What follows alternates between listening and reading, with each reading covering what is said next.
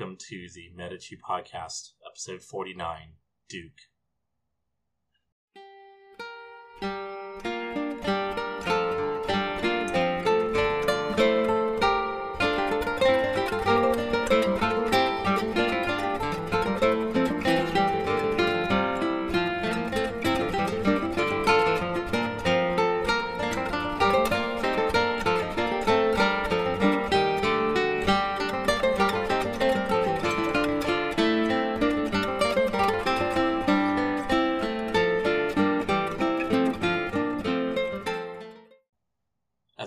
Always, if you enjoy the podcast, feel free to support us by subscribing to the Medici podcast on Patreon. You'll get bonus episodes and ad free versions of episodes from the main show. Or you can just tell the history lover in your life about the podcast. And with that, let's get on with the show. Last time we said goodbye to Clement VII, but I want to talk a little bit more about the impact he had on the papacy for better or for worse, since we're wrapping up the Holy Family season. Like I mentioned last time, we shouldn't blame him for too much. No matter what he did or didn't do, it's almost certain no matter what, the papacy would have gone from being a fairly major Italian power with the ability to interfere in broader European politics to an institution with mostly spiritual and moral authority.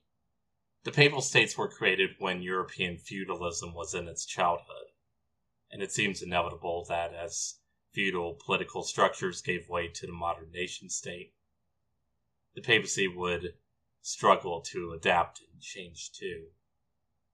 It definitely didn't help that over the years, more popes would follow the example of Sixtus IV and Alexander VI and keep pruning off papal territories to create independent fiefdoms for their relatives. But no pope would ever again be able to corral enough political and military power to resist foreign influence over Italy. Perhaps even more tellingly, as determined as even the powerful Emperor Charles V was to be crowned by a pope. After him, no Holy Roman Emperor would ever again bother with the whole charade. Only Napoleon Bonaparte would feel the need to be crowned by a pope, and that time he dragged the Pope all the way to Paris rather than go to Rome. The reign of Clement VII was the end of another era, that of the Renaissance papacy. Again, we shouldn't exaggerate too much. After Clement, there would be popes who were great patrons of philosophy, the arts, and the sciences.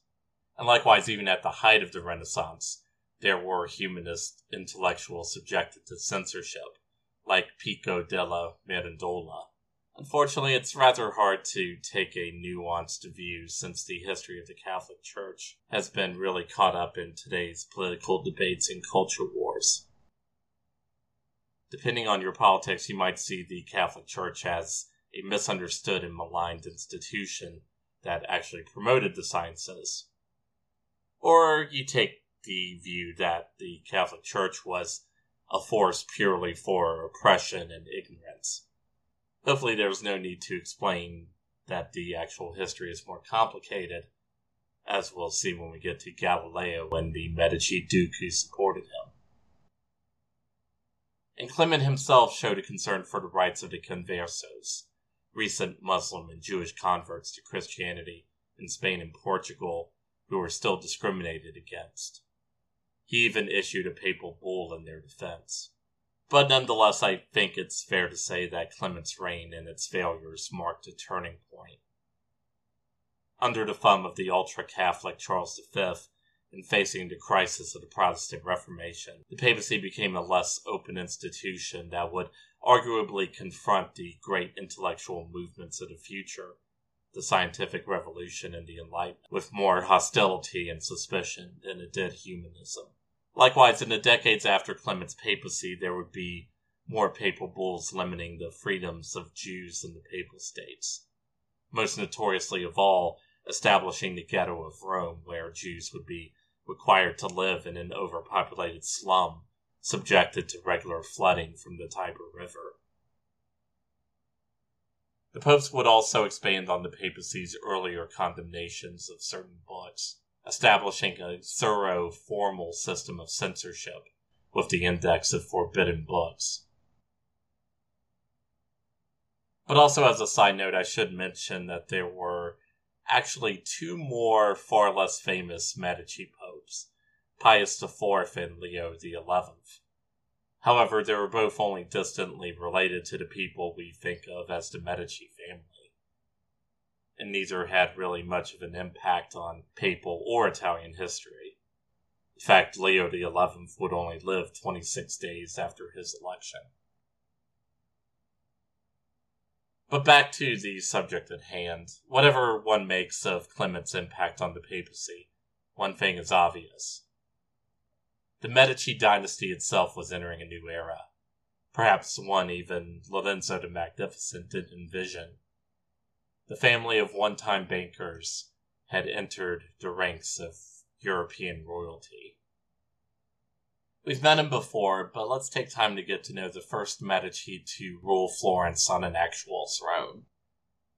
Alessandro de' Medici was born on July 22nd, 1510, when the Medici were still exiled from Florence.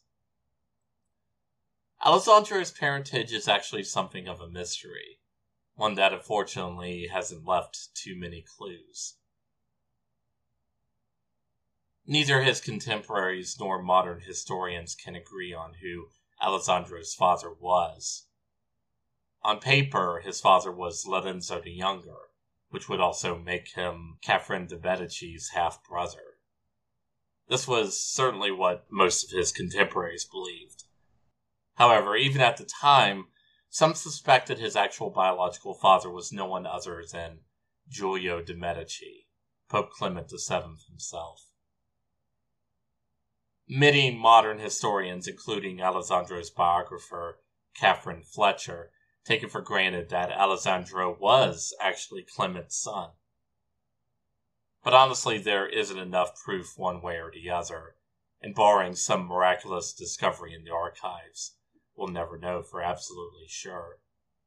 But if Alessandro was Clement's son, it's certainly within the realm of possibility that the family would spread a white lie about Alessandro's true parentage. Someone like Rodrigo Borgia may openly acknowledge his illegitimate children, but that was still scandalous for anyone in the upper echelons of the church. There's even some questions surrounding the identity of Alessandro's mother. What evidence we do have suggests that his mother was Simonetta de Collevecchio, who was either a servant or a slave. Italian administrative documents at the time tended to use the same term for both, so it's impossible to know for sure which she was. Either way, she worked in the household of Alfonsina Orsini, the wife of Piero the Unfortunate. Eventually, she was released from service and given enough money to buy some land near Rome, apparently just in time for her lands to get looted during the imperial invasion of the Papal States. During this time, she married and had at least two other children. There is a letter dated to 1528 or 1529 in which she pleads with her son for financial support. In which she pleads with her son for financial support. Although this letter was not included in the original archival collection of Alessandro's papers, and only appeared in the 19th century. Since the letter is now lost and cannot be verified, it isn't unreasonable to assume it might have been a fake and it has been proposed that Alessandro's mother might have been someone else entirely. Regardless, the other bits of proof do suggest Simonetta was Alessandro's mother, and the sketch of her life I just shared may be accurate. Even so, nothing is straightforward about Alessandro's birth, and there probably are many details that were deliberately forgotten the one detail about Simonetta that fascinates historians is that she herself, or at least one of her parents, may have been black Africans. Catherine Fletcher certainly thinks it's more than possible. While slaves were relatively rare in Renaissance Italy, and slaves from West Africa more so, Naples' ties to Spain and its involvement in the Atlantic slave trade did mean there were a large number of black slaves there.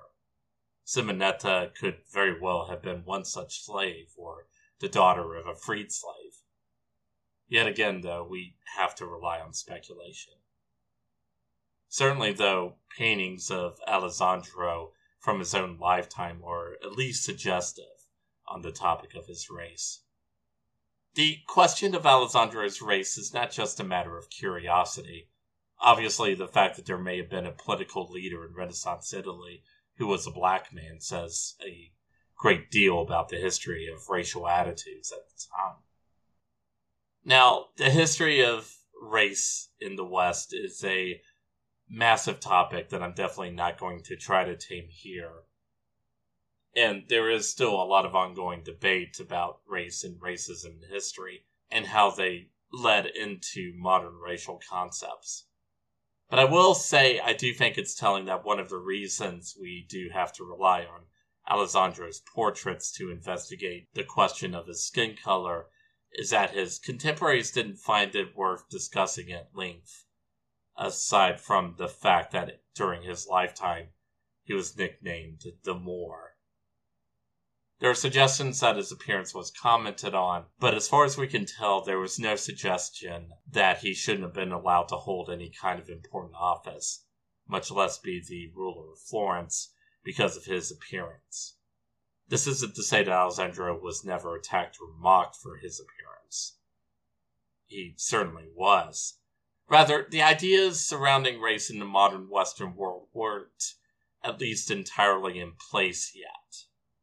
The concept behind modern racism, namely that certain groups based on their ancestry are inferior or superior to others, and such groups can be easily identified from their physical characteristics, was mostly, if not entirely, unknown.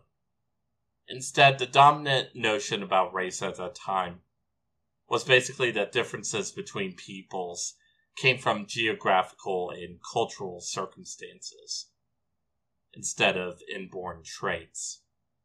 At the time, people thought more in terms of differences, and there wasn't really an idea of a superior race. The Mamluks, the Islamic Empire literally run by slave soldiers who rose through the ranks, prefer to recruit their soldiers from slaves taken from the Black Sea region of Circassia, simply because the men from there were supposed to be exceptionally attractive and good warriors. Another case that I think illustrates how intellectuals and people in power thought about race in that era was when King James I of England and six of Scotland objected in a letter to John Rolfe marrying Pocahontas. It wasn't for the reasons we might expect today, or that James was a John Smith stan. Instead, James's concern was that it was inappropriate for a commoner like John Rolfe to marry Pocahontas, who was, after all, the daughter of a king. But I should also mention historians have argued that modern racism was beginning to take shape in Spain, where people with Jewish and Muslim ancestry were forbidden from migrating to the colonies based on their ancestry alone. In the Spanish and Portuguese colonies themselves, such laws would eventually give rise to a strict and complex caste system that discriminated against people with indigenous or black ancestry. Even so, the environment Alessandro grew up in was one where his appearance likely drew ridicule, but not what we'd consider today complete marginalization. That Alessandro's birth was the subject of a family cover up seems to have been something Alessandro himself knew. When several people mocked him for his lowly birth, Alessandro was said to have quipped that he wished they would tell him what they knew about the circumstances of his birth, since they clearly knew more about the subject than even he did. While I definitely do believe discussion of Alessandro's race has historical value, at the same time I think such discussions overshadow the human tragedy of Alessandro's life. That he was separated from his mother possibly as soon as he was born, and she was left behind to live in poverty. At first, Alessandro was raised for a life in the church. In fact, if Alessandro's alleged father, Lorenzo the Younger, and his great uncle Giuliano had lived and produced more legitimate heirs, Alessandro would have almost certainly ended up like Pope Clement or Cosimo de' Medici's own illegitimate son Carlo, given a position as a member of the clergy. But after Lorenzo the Younger and Giuliano's deaths, the only legitimate descendant of Cosimo left who wasn't already part of the church hierarchy was a girl, the future Queen Catherine. This left Alessandro and Giuliano's own illegitimate son, Ippolito, as the last hope for the senior line of the Medici family. So, under Pope Leo X, at an early age, Alessandro was legitimized, and the future Pope Clement purchased a noble title for him from the Kingdom of Naples, the Duke of Penne. Alessandro and Ippolito both grew into extremely well educated, good looking, and athletic young men. They also developed into the sort of people we might call frat boys today. With Alessandro particularly enjoying shouting insulting things at passerby from his horse. If you've ever walked or jogged near a college campus, you might be having a flashback right now. Except with a car instead of a horse. Anyway, Alessandro was especially talented at hunting and jousting while also having a famously sharp wit. Ippolito was considered exceptionally well mannered, but he also developed a reputation for being unreliable and hot headed. During negotiations in the imperial coronation at Bologna, Ippolito and his friends got into a street fight with some Spanish men, causing three deaths. Incidents like that might have been why Clement made a fateful decision that historians still debate over today. On January of 1529, Clement VII took to his bed with a fever so severe his doctors thought he might die. Previously, he had made plans for Ippolito to marry a daughter of the Gonzagas, the ruling family of Mantua. But on what he thought would be his deathbed, Clement dramatically changed course since he couldn't risk losing the Medici foothold on the church, especially while they were still exiled from Florence. He made Ippolito a cardinal. Possibly it was purely because Alessandro might have been Clement's son. But there are hints that things like the gang fight in Bologna made Clement bet on Alessandro for a political career outside the church instead of Ippolito. Backing this is a letter from a Venetian ambassador, reading It seems to me that His Holiness is more content with Alessandro's cleverness and manners than those of the Cardinal. Unfortunately, with his usual lack of flair for diplomacy, Pope Clement unwittingly planted the seeds for an intense rivalry between the two cousins, which would one day prove to be fatal. After the siege of Florence, when Alessandro was made duke, as we covered last time, he took to the role with a genuine Medici flair. Like some of his ancestors, he was an obsessive collector of art and an avid patron. His favorite artist was Giorgio Vasari, whose book, The Lives of the Most Excellent Painters, Sculptors, and Architects, has been used as a source for this very podcast. For Alessandro, Vasari painted the entombment of Christ and decorated a room in the Palazzo Medici with scenes from the life of Julius Caesar, which would turn out to be an ironic choice of subject. Alessandro became somewhat notorious for outbidding and outmaneuvering other art collectors. For example, he and his agents were able to snag Baccio Bandinelli's reproduction of the ancient statue, Laocoon and his sons, away from no one less than King Francois of France. When it came to the actual business of government, Alessandro held regular audiences at the Palazzo Medici, where even the city's poor and laborers were encouraged to come to him with their petitions and complaints.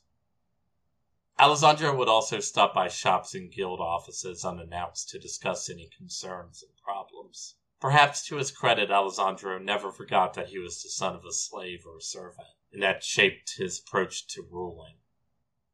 If Alessandro was popular among the popolo minuto, and several surviving street ballads suggest he was, he was absolutely despised by the city's ruling class, the Ottimati, while much of the anti Republican steps Alessandro took seemed to have been the result of pressure from Emperor Charles V rather than stemming from his own ideas. He was resented for the construction of the imposing Basso fortress and the transformation of the one time government building, the Palazzo della Signoria, into a ducal residence, the Palazzo Vecchio, the old fortress. Even more importantly, Alessandro remembered who was responsible for the last expulsion of the Medici. The Ottimati were appointed to few high ranking government positions. Instead, the spoils were handed out to men from other regions of Italy who were completely dependent on the Duke's goodwill. This, more than anything else, seems to have inspired the whispers that Alessandro was a tyrant. As much of a sincere populist as he might have been, Alessandro was paranoid, although in a way that calls to mind the saying, it's not really paranoia if they're out to get you. No doubt Alessandro had grown up with stories of the Pazzi conspiracy that claimed the life of his maybe grandfather. After his death, it was found that Alessandro had numerous suits of padded armor and chainmail that he would wear under his clothing. One time, Two men in a Tuscan village were arrested for wishing the Medici line would just get wiped out. It was idle chatter, but the two men were still beheaded. Of course, as you might remember from earlier episodes, even when Florence was more of a bona fide republic, free speech was never a norm. Still, the brutality of their punishment and the fact that they were just average people from a rural village seemed to justify what the most disgruntled of the Ottimati were saying about Duke Alessandro. At the same time, there was a change in the air. The disaster of the siege of Florence, the return of the Medici bringing an end to the wars, and the fact that the last true republic quickly turned into a busybody authoritarian regime had thoroughly discredited the anti Medici cause.